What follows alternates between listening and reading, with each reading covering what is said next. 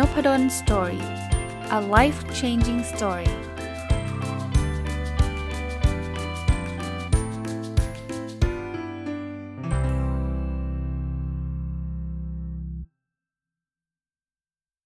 วัสดีครับ ยินดีต้อนรับเข้าสู่น p ด d o สตอรี่พอดแคสต์นะครับ วันนี้ยังมากับหนังสือเล่มเดิมนะครับ หนังสือ 1000 plus little things happy successful people do differently นะครับ เขียนโดยคุณ Marc and Angel Chernoff นะครับสำหรับท่านที่เพิ่งเข้ามาฟัง Nopadol's Story เนี่ยอาจจะไม่คุ้นเคยกับชื่อหนังสือเล่มนี้นะครับ ถ้าท่านฟังมาตลอดนะครับ จะพบว่าผมเอาหนังสือเล่มนี้กลับมาพูดอยู่เรื่อยๆนะครับ มันเป็นหนังสือที่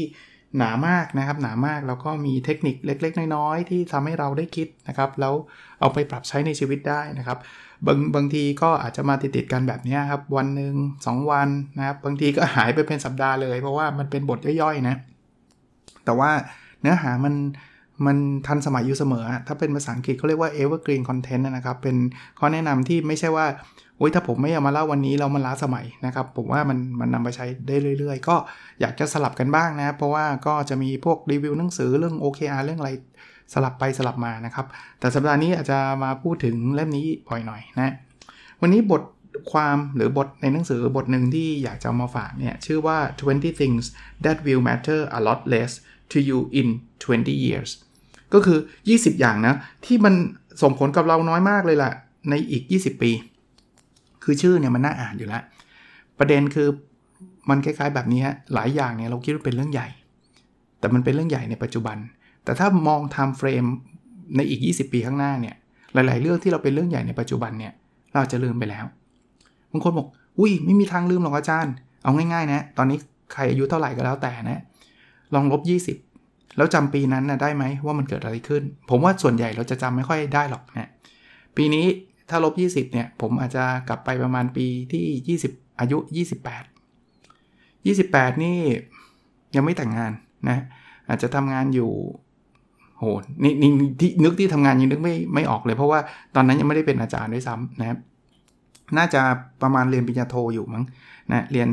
28 น่าจะเรียน MBA อยู่ที่ธรรมศาสตร์ แต่แต่แทบจะลืมเรื่องราวไปหมดแล้วนะ คือมันคงมีบ้างแหละบอกโอ้โหอาจารย์จำได้เลยตอนอายุ 15 เนี่ย เกิดอะไรขึ้นกับชีวิตอะไรเงี้ย แต่มันมันส่วนน้อยฮะ ส่วนใหญ่เนี่ยเราจำไม่ค่อยได้หรอกกำลังจะนำเสนอว่า เออ มันก็เป็นเรื่องราวหลาย ๆ อย่างที่เราคิดว่ามันเป็นเรื่องสำคัญเรื่องใหญ่มากเนี่ย แต่จริง ๆ แล้วพอเราย้อนกลับมาเนี่ยอาจจะเป็นเรื่องเล็ก ๆ ก็ได้นะ แต่ในบทนี้เขาพูดถึงเรื่องอะไรบ้างนะครับ เริ่มต้นกันเลยนะ 20 เรื่องนะ อันแรกเนี่ยเขาบอกว่า the inevitable frustrations of an average day คือเรื่องที่มัน inevitable ก็คือที่หลีกเลี่ยงไม่ได้อะ frustration ก็คือความหงุดหงิด ความไม่สบายใจอะไรเงี้ย ความหงุดหงิดที่มันหลีกเลี่ยงไม่ได้สำหรับวันธรรมดาวันหนึ่ง เอาง่ายๆ รถติดเนี่ยอุ้ยตอนนี้เรื่องใหญ่มากเลย รถติดไปพรีเซนต์ไม่ทันโดนนายด่า รถติดทำให้เราเราไปเจอลูกค้าไม่ทันแล้วลูกค้า โอ้ไม่พอใจอย่างมากโน่นนี่นั่นอะไรเงี้ย มันเรื่องใหญ่เรื่องเรื่องโตเลยในปัจจุบันแต่ 20 ปีนะเรื่องนี้เป็นเรื่องเล็กเลยจำไม่ได้ด้วยซ้ำว่ามันเกิดเหตุการณ์นี้เกิดขึ้นนะนั้นที่เขาสอนให้เราคิดแบบนี้ก็คือเอาละคือเราก็ไม่อยากทำให้เกิดสิ่งนี้เกิดขึ้นนะนะแต่ว่าถ้ามันเกิดขึ้นไปแล้วก็อย่าไปยึดติดกับมันมากนะในอีก 20 ปีเนี่ยเราลืมไปหมดแล้วแหละเรื่องพวกนี้นะครับ อันที่ 2 ครับ the little failures you often feel self conscious about คือความล้มเหลวเล็กๆนะที่เรามักจะนึกถึงกับมันตลอดเวลา เช่นเราอาจจะตั้งเป้าอะไรสักอย่างหนึ่งอะสมมุตินะ ตั้งเป้าว่าวันปีนี้เราจะเก็บเงินให้ได้เท่านี้ แล้วเราทำไม่ได้ เศร้า แย่เฟลแต่ว่าอีก 20 ปีเรื่องพวกนี้คือเรื่องเล็กอะนะคือคือเขาถึงใช้ว่า little failure มันไม่ใช่ fail fail ขนาดหนัก อันนั้นอาจจะจำได้ตลอดชีวิตนะ แต่ว่าถ้าเป็น fail แบบเล็กๆ น้อยๆ fail ในลักษณะแบบนี้ ซึ่งตอนนี้อาจจะคิดว่าเป็นเรื่องใหญ่เนี่ยเออหรือมันไปก็ได้ครับ เพราะว่าในอนาคตเนี่ยเรื่องนี้เป็นเรื่องเล็กมากนะครับ ข้อ 3 how perfect everything could be or should be คือเออเรื่องนี้มันควรจะยอดเยี่ยมสิ เรื่องนี้มันควรจะสมบูรณ์แบบสิ มันน่าจะเป็นแบบนั้นสิ น่าจะเป็นแบบนี้สิ หลาย ๆ ครั้งเนี่ยเราอาจจะทำเอาสมมติทำงานอะไรสักงานหนึ่งเนี่ยแล้วเรารู้สึกว่าแบบ อืม เสียดายจัง งานอันนี้ถ้าเราทำอีกนิดนึงมันก็ดีแล้วเนาะ ถ้าเราทำอีกหน่อยนึงก็เพอร์เฟกแล้วเนาะ ก็คงมีความเสียดายครับ แต่ว่าลองนึกภาพว่า 20 ปีข้างหน้า งานที่เราทำส่งหัวหน้าวันนี้ หรือส่งอาจารย์วันนี้มันเป็นเรื่องที่จะเรียกว่าเราแทบจำไม่ได้เนี่ยผมเนี่ยเอาเอาย้อนย้อนหลังกลับไปเนี่ยคิดถึงงานหลักๆนะที่ทำส่งอาจารย์เนี่ยคิดได้ไม่กี่ชิ้นน่ะที่มันเป็นความภูมิใจจริงๆอะผมยกตัวอย่างเช่นงานอา senior project เนี่ยยังพอจำได้ตอนปี4หรือ thesis ปริญญาโทยังพอจำได้นะหรือ thesis ปริญญาเอกคือคุณต้องไฮไลท์ขนาดนั้นนะแม้กระทั่ง thesis ปริญญาโทตอนนี้เอาลึกๆนะ จำรายละเอียดไม่ได้ด้วย โดยเฉพาะปริญญาโททางด้าน chemical engineer นะผมผมจบปริญญาโททางด้านวิศวะเคมีเนี่ย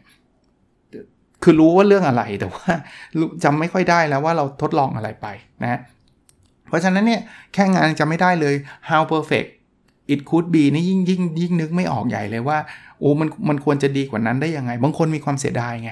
โอ้เราน่าจะทำอันนั้นเพิ่มน่าจะทำอันนี้เพิ่มนะครับ ก็ให้คิด 20 years time frame อะว่าอีก 20 ปีเราจะลืมไหมเรื่องนี้นะ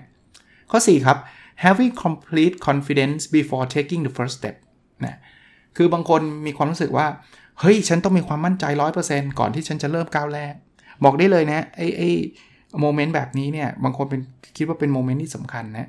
จริงๆแล้ว เราแทบจะลืมมาด้วยซ้ำเพอเพอเราจะลืมการ take the first step ด้วยซ้ำไปนะไม่ต้องคิดถึงว่าจะต้องมี complete confidence หรอกนั้นใครที่อาจจะเริ่มด้วยความไม่มั่นใจโน่นนี่นั่นเนี่ยไม่ต้องไปเสียดาย หรือว่าโอ้รู้งี้ฉันต้องมั่นใจกว่านี้คือในอีก 20 ปีเนี่ยมันไม่ matter สักเท่าไหร่หรอกเราจะเริ่มแบบมั่นใจหรือไม่มั่นใจเนี่ยไม่ได้ส่งผลมากมายสักเท่าไหร่นะอ่าถัดไปนะครับ the intricacies of what's in it for you นะ แปลศัพท์ก่อน intricacy มันแปลว่าความยุ่งยากนะครับ what's in it for you ก็คือ เอ๊ะ แล้วท่านฉันทำแล้วฉันจะได้อะไร หรือผมแปลความหมายง่ายๆว่าแบบนี้ครับ คือความรู้สึกที่ว่า เฮ้ย ฉันทำไปเนี่ยมันคุ้มหรือเปล่า ฉันทำไปเนี่ยมันมันมันมันฉันได้คุ้มเสียหรือไม่นะความคิดแบบเนี้ยมันอาจจะหยุดยั้งเราไม่ให้ทำหรือ หรือบางทีทำไปแล้วก็รู้สึกเสียใจ แต่ก็ลองบอกว่าไอ้เรื่องความคุ้มไม่คุ้มในการทำอะไรบางอย่างเนี่ย ส่วนใหญ่แล้วเนี่ยมันไม่ matter หรือว่าไม่ไม่ไม่สำคัญสักเท่าไหร่หรอก ถ้าเวลามันผ่านไป 20 ปีอะนะตอนตอน 20 ปีที่แล้วเนี่ยเรานึกได้ไหมล่ะครับ ว่าเราเคยเสียใจในการทำหรือไม่ทำอะไรไปสักอย่างหนึ่ง ผมว่าเราแทบจะนึกไม่ได้เลยด้วยซ้ำนะครับ เพราะฉะนั้นเเรื่องนี้อาจจะไม่ได้เป็นเรื่องที่สำคัญมากนักนะครับนะแล้วแล้วแล้วอีกมุมหนึ่งนะครับ บางทีการทำอะไรแล้วไม่คาดหวังว่า ฉันจะได้อะไรตอบแทนมาคุ้มหรือเปล่าเนี่ยมันอาจจะไม่ใช่สิ่งที่ควรคิดซะด้วยซ้ำนะ คือคือการคิดมันก็ไม่ได้ผิดอะไร แต่ถ้าคิดในทุกเรื่องมันคิดเล็กคิดน้อยอะจะทำนี้ให้เพื่อนแล้วเดี๋ยวเพื่อนจะตอบแทนอะไรเรา ผมว่ามันก็คงไม่เวิร์กนะนะข้อ 6 ครับ being an online only activist for good cause นะแปลว่าอะไร คือความหมายคือฉันฉันอยากจะทำอะไรให้มันดี ฉันก็เอาไปเขียนใน Facebook เราน่าจะทำอย่างงู้นสิ น่าจะทำอย่างนี้สิ ไอ้เรื่องนี้มันจะไม่ matter เลยนะครับ ถ้าเราไม่ได้เริ่มทำจริง ๆ นะครับเขา ในหนังสือเล่มนี้เขาก็บอกว่าถ้าเอาแต่เขียนเอาแต่เขียนบางทีเราลืมครับ ถ้าเราอยากจะ make things happen นะ อยากให้เกิดสิ่งดีๆ กับโลกกับครอบครัวกับใครต่อใครเนี่ย เราต้อง walk the talk นะ walk the talk ก็คือต้องเริ่มต้นทำจริง ๆ นะครับ ข้อ 7 ครับ the pressure to make a big difference all at once นะ คือหลายแปลก่อน pressure แปลว่าแรงกดดันนะ the pressure to make a big difference all at once แปลว่ามีแรงกดดันที่จะทำให้เราต้องเปลี่ยนแปลงแบบอย่างยิ่งใหญ่เลยทันทีทันใดนะ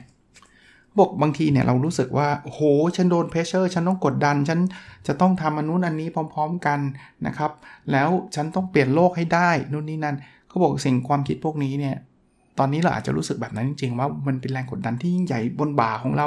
ทุกอย่างจะต้องมาขึ้นอยู่กับเราอะไรเงี้ยแต่ 20 ปีผ่านไปเราจะลืมสิ่งพวกนี้แหละมันไม่ matter ขนาดนั้นหรือว่ามันไม่ได้มีความสำคัญขนาดนั้นนะครับ ข้อ 8 ครับ the temptation of quick fix คือแนวโน้มที่เราจะพยายามแก้ปัญหาอะไรอย่างรวดเร็วอะอุ้ยปัญหานี้ต้องแก้ให้ได้ภายใน 24 ชั่วโมง ปัญหานี้ต้องแก้ให้ได้ภายใน 2 วันนะครับ แล้วเราต้องหาทางแก้ให้ได้เร็วที่สุดอะไรเงี้ย ตอนนี้อาจจะเป็นความรู้สึกที่แบบมันใช่เลย มันส่งผลมากๆเลยนะครับ ก็อีกเช่นเช่นกันนั่นแหละนะ เวลาผ่านไปนานๆนะครับ สิ่งเหล่านี้เราเรามองย้อนกลับมา ถ้าเรายังจำได้นะ มันอาจจะไม่ใช่เรื่องเรื่องคอขาดบาดตายขนาดนั้นก็ได้นะครับ ประมาณนั้นนะ ข้อ9ฮะ having a calendar jam packed with exciting elaborate plans นะคือการมีตารางที่แน่นไปหมดเลยกับแผนงานต่างๆ ที่เราตื่นเต้นกับมันเต็มไปหมดเลย ตอนนี้จะอาจจะดูว่าเป็นโมเมนต์เนาะเป็นสิ่งที่ยิ่งใหญ่มากเลยที่เราทำงานหนัก เรามีแต่เรื่องที่อยากจะทำนู่นทำนี่ทำนั่นนะแต่เวลาผ่านไปเรื่องที่เราคิดว่ามันยิ่งใหญ่มาก เรื่องที่เราคิดว่ามันสุดยอดมาก บางที ย้อนกลับมาเนี่ยมันอาจจะไม่ได้สุดยอดขนาดนั้น หรือจริง ๆ แล้วมันอาจจะไม่ใช่สิ่งที่ควรทำด้วยซ้ำนะเพราะว่าการที่มีตารางแน่นไปหมด แล้วไม่มีเวลาให้กับตัวเอง หรือไม่รักษาสุขภาพตัวเองเนี่ยอาจจะไม่ใช่การใช้ชีวิตที่ถูกวิธีด้วยซ้ำผมเอาตัวตัวส่วนตัวของผมเลยนะไหนๆรีวิวแล้วก็ขอเล่าเรื่องส่วนตัวให้ฟังด้วย มันมีโมเมนต์หนึ่งตอนที่ผมเป็นอาจารย์ใหม่ๆครับ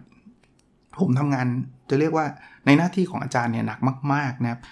ในในส่วนตัวตอนนั้นตอนนั้นไม่รู้สึกว่าหนักนะตอนนั้นรู้สึกว่ามันเป็น opportunity แล้วผมก็ตื่นเต้นกับ opportunity พวกนั้นเนี่ยเอาง่ายๆนะสอนหนังสือเนี่ยแต่ก่อนเนี่ยการสอน 9 ชั่วโมงเนี่ยเป็นเรื่องปกติธรรมดาของผมและ 7 วันต่อสัปดาห์ด้วย 9 ชั่วโมงคือ โดยปกติจะสอน 9 ถึงเที่ยง แล้วพักทานข้าวนะครับเที่ยงถึงบ่ายนะแล้วจะสอนบ่ายถึง 4 โมง แล้วก็พักประมาณ 2 ชั่วโมง แล้วจะสอน 6 โมงถึง3ทุ่มแล้วทำแบบนี้ตลอดเวลา ไม่นับไม่นับการกลับมาบ้านแล้ว มาทำวิจัยด้วย เขียนหนังสืออีกต่างหากนะทำอะไรเยอะแยะเต็มไปหมดเลย แล้วก็รู้สึกว่าตัวเอง productive มาก exciting มากนะแต่เวลาผ่านไปก็เกือบ 20 ปีแล้ว หลังจากมาเป็นอาจารย์ใหม่ๆเนี่ยย้อนกลับไปเนี่ยผมถ้าผมกลับไปเตือนตัวเองตอนนั้นได้ก็จะกลับไปเตือนตัวเองว่าอย่าทำตัวแบบนั้นนะการทำแบบนั้นเนี่ยมันไม่ได้ดีต่อสุขภาพเลยนะยังยังโชคดีนะครับว่าสุขภาพผมก็ยังดีนะครับ แต่มันไม่ได้เขาเรียกว่าอะไร ถ้าเป็นไปได้ไม่ควรทำอะ นะแล้วไอ้งานเหล่านั้นเนี่ยที่ exciting ต่างๆที่บอกโอ้อยากทำใครเชิญสอนเชิญไปหมดทุกอย่างเป็น Mr. Yes ใครให้ทำอะไรทำมันทุกเรื่องเนี่ย จริง ๆ มันอาจจะไม่ใช่สิ่งที่ควรทำนะอันนี้ไม่ใช่แค่ว่าจะลืมนะคือถึงแม้จะจำได้เนี่ยย้อนกลับไปเนี่ยมันมัน no big deal อีกเหมือนกันนะครับ การปฏิเสธเนี่ยหลาย ๆ ครั้งเราจะจะไปปฏิเสธเขาได้ไงได้ครับนะนะลองลองลอง practice ดูลองฝึกดูนะมันมันสามารถทำได้ในขอบเขตบางอย่างนะครับ ถัดไปฮะ being in constant control of everything นะคือความคิดที่ว่าฉันควบคุมทุกสิ่งทุกอย่างได้ครับ ความคิดนี้เนี่ยอาจจะเป็นความคิดของเด็กจบใหม่ หรือคนที่เริ่มทำงานใหม่ ๆ ว่าทุกอย่างมันต้องอยู่ภายใต้การควบคุม หรือ หรือไม่ต้องจบใหม่ก็ได้นะครับ หลายๆคนเองเนี่ยก็ยังมีความคิดแบบนี้อยู่ว่าเฮ้ยทุกอย่างอยู่ในมือเรา เราต้องทำให้ได้ทุกอย่างนะ ตอนนี้อาจจะเป็นสิ่งที่เราคิดแบบนั้น หรือเป็นสิ่งที่เราคิดว่ามันสำคัญมากๆนะครับ แต่ว่าเวลาผ่านไปเราจะรู้ 2 อย่างครับ 1 คือเรา control ทุกอย่างไม่ได้ 2 และสิ่งที่เรา control หลาย ๆ อย่างเนี่ยมันอาจจะไม่ได้จำเป็นต้อง control ด้วยซ้ำสิ่งที่เราพยายามจะบังคับกูเข็นทำนู่นทำนี่เนี่ยบางทีมันอาจจะไม่ควรทำด้วยซ้ำนะเพราะฉะนั้นมันไม่ได้ matter ขนาดนั้นหรอกมันไม่ได้มีความสำคัญขนาดนั้นหรอกนะข้อ 11 ครับ blaming others blaming others คือการโทษคนนู้นคนนี้นะ คนผมเคยเห็นเด็กจบใหม่หลายคน อันนี้เป็นประสบการณ์ส่วนตัวนะ คือ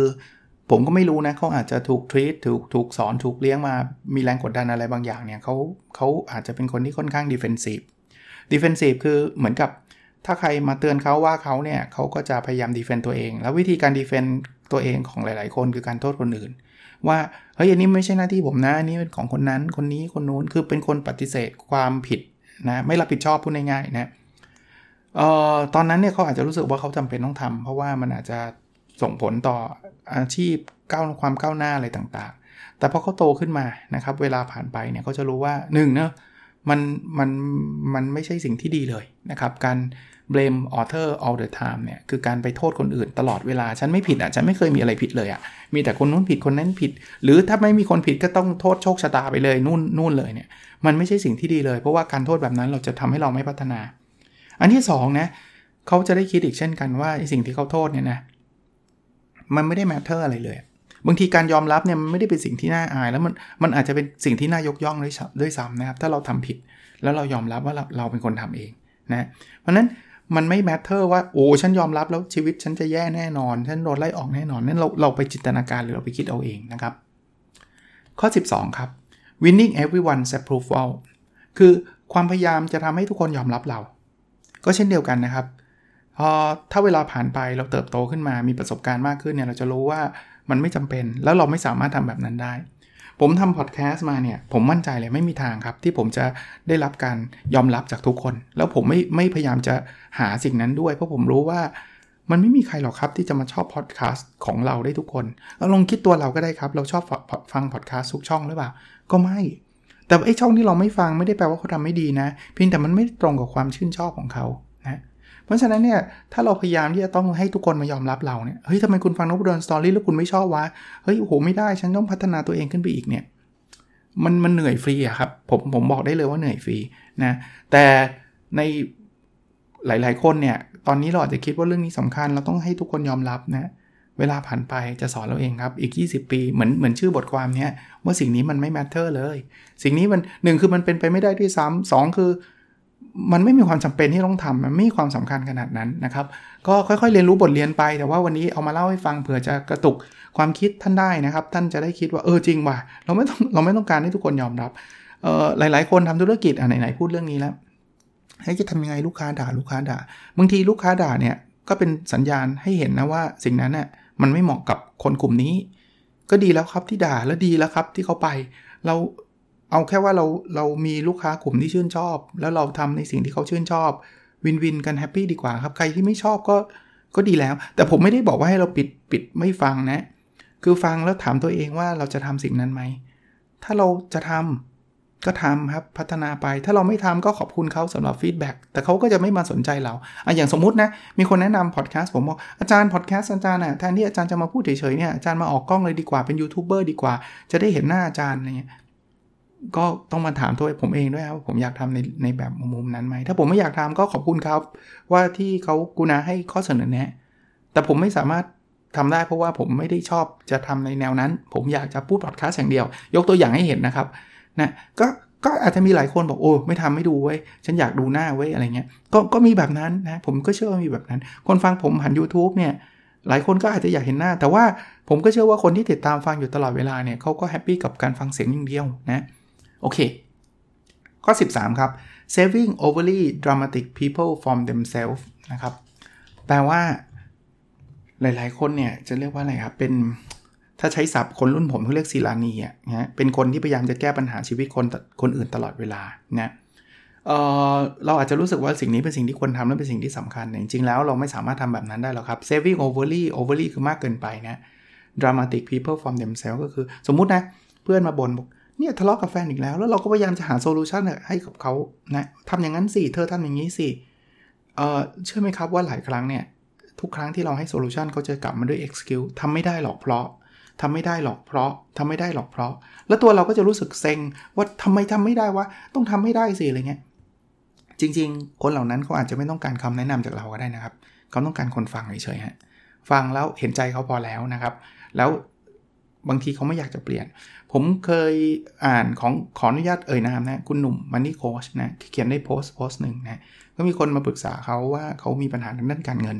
แล้วทุกทุกคำแนะนำของคุณหนุ่มที่แนะนำ ท่านนั้นไปว่าเออทำอย่างนั้นสิเขาก็บอกไม่ได้เพราะไม่ได้เพราะไม่ได้เพราะสุดท้ายเนี่ยโซลูชันทั้งหมดเนี่ยมันไม่ได้เลยนะครับทำอะไรไม่ได้เลยคือคือฉันจะเจ๊งอย่างเดียวอะฉันจะจนอย่างเดียวอะคือคือทำอะไรไม่ได้ทั้งสิ้นนะซึ่งคุณหนุ่มก็บอกก็ไม่รู้จะช่วยยังไง แต่นี่คือคือคือเหตุผลเมื่อบางทีเขามาบน่นเขามาเล่าเนี่ยเขาไม่ต้องการโซลูชันนะเขาไม่ต้องการการเปลี่ยนแปลงด้วยซ้ำเขาต้องการแค่อยากระบายเฉยอยากให้ฟังเฉยหรืออยากให้เราบอกว่าโอ้เขา เขาแบบลำบากจริงเนาะอะไรเงี้ยแค่นั้นเองนะซึ่งเราก็ทำอะไรกับเขาไม่ได้นะด้วยซ้ำนะโอเค ข้อ 14 นะครับเขาบอก the selfish and disparaging things authors say and do นะสิ่งเหล่านี้เนี่ยคือสิ่งเอาแปลก่อน มันคือสิ่งความเห็นแก่ตัวหรือสิ่งที่มันไม่ดีที่หลาย ๆ คนทำหลาย ๆ คนพูด แล้วตัวเราอะ่ะจะยึดมั่นถือมั่นแล้วยึดติดเลยว่า อืมแก แกพูดงี้ได้ไง แกมาด่าฉันได้ไง เรารู้สึกว่าเรื่องนี้เป็นเรื่องใหญ่มากๆ 20 ปีผ่านไปเราจะรู้สึกว่าเรื่องนี้เป็นเรื่องเล็ก หรือเราอาจจะลืมไปแล้วนะ20ปีเนี่ยผมเชื่อว่าเราลืมอะไรไปหลายอย่างแน่ๆครับ เพราะนั้นใครทำบล็อก ใครทำพอดแคสต์ใครทำเพจแล้วเจอเอ่อคอมเมนต์นี่มันแบบโหดร้ายมาก ลืมมันไปซะเถอะครับนะผมผมมักจะบอกแบบนี้ว่ามันจริงไหมล่ะคอมเมนต์นั้น ถ้าเขาจริงนะเราก็มาปรับปรุงแก้ไขขอบคุณเขาซะนะถึงแม้ว่าเขาไม่จำเป็นจะต้องใช้คำแรงขนาดนั้นก็ตามก็ไม่เป็นไรครับ ขอบขอบคุณเขาซะ ถ้ามันไม่จริงอีกนอไปเลยนะเพราะฉะนั้น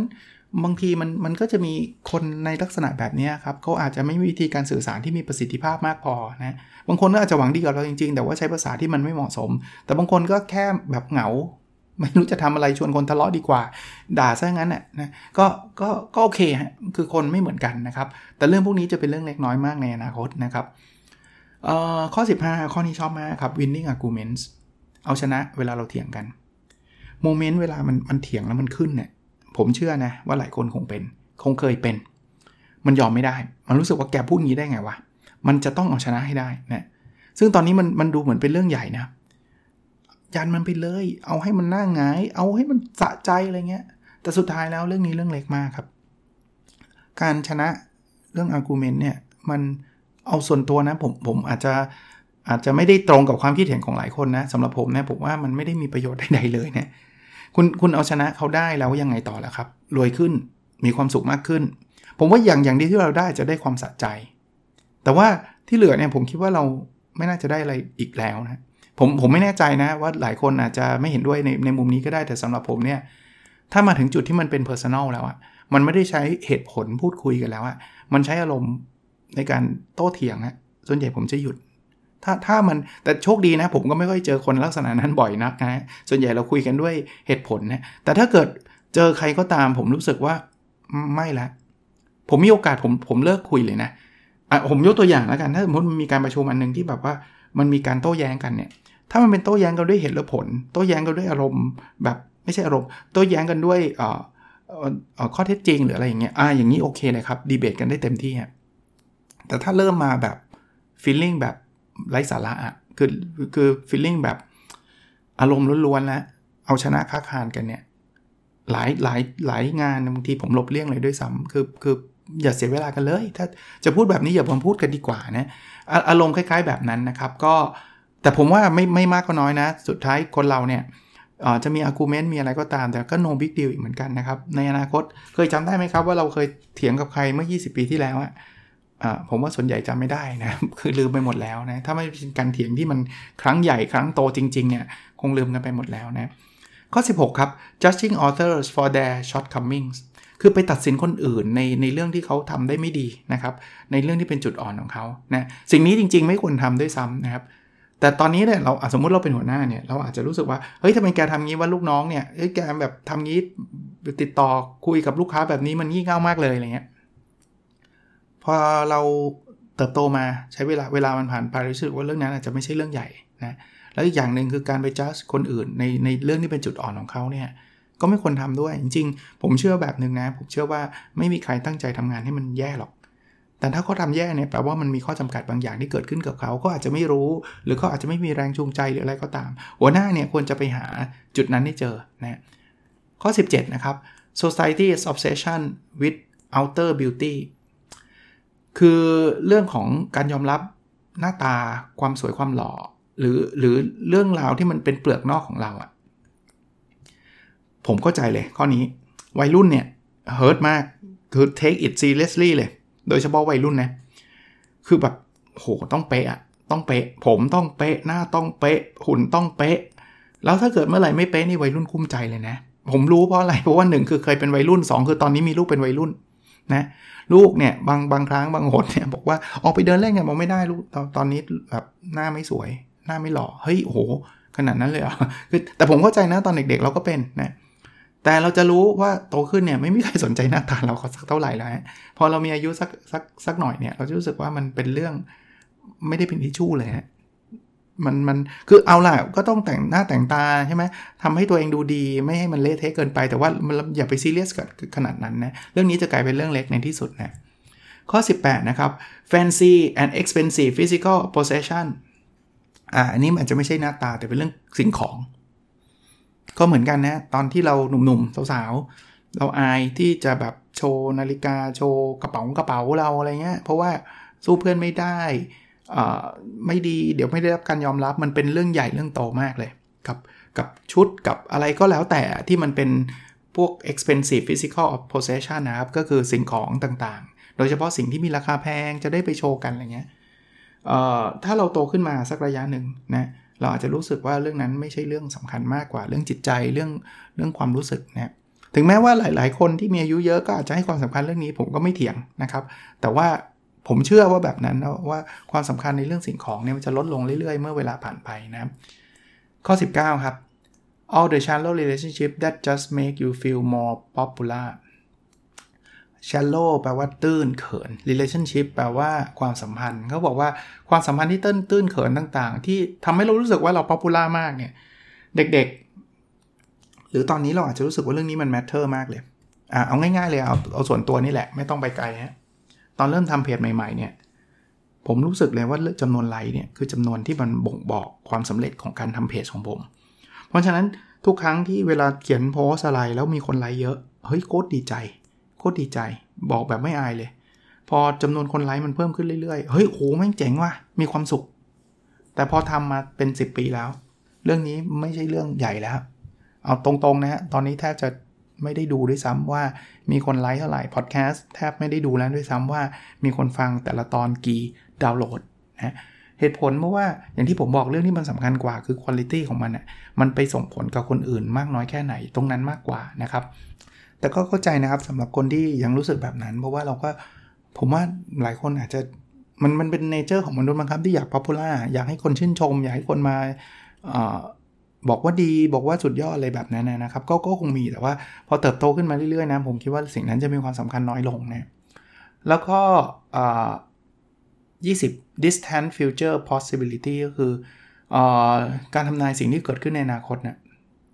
ตอนนั้นเนี่ยเราจะนั่งคิดนะยิ่งเราเด็กๆเนาะโตขึ้นฉันจะเป็นอะไรโตขึ้นฉันจะไปทางไหนนู่นนี่นั่นจะมีความรู้สึกแบบนั้น แล้วรู้สึกว่าเป็นสิ่งที่สำคัญนะแต่พอเวลาผ่านไปเรื่อยๆเนี่ย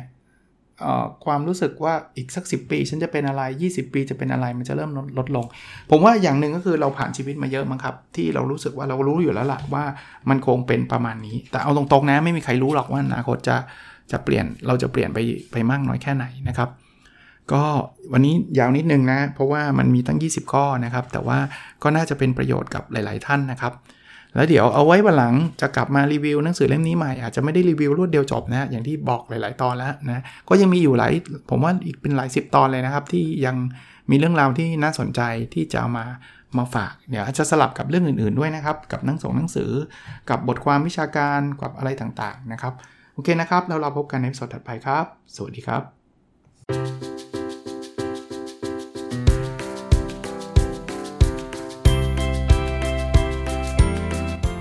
n o p a d o n Story a life changing story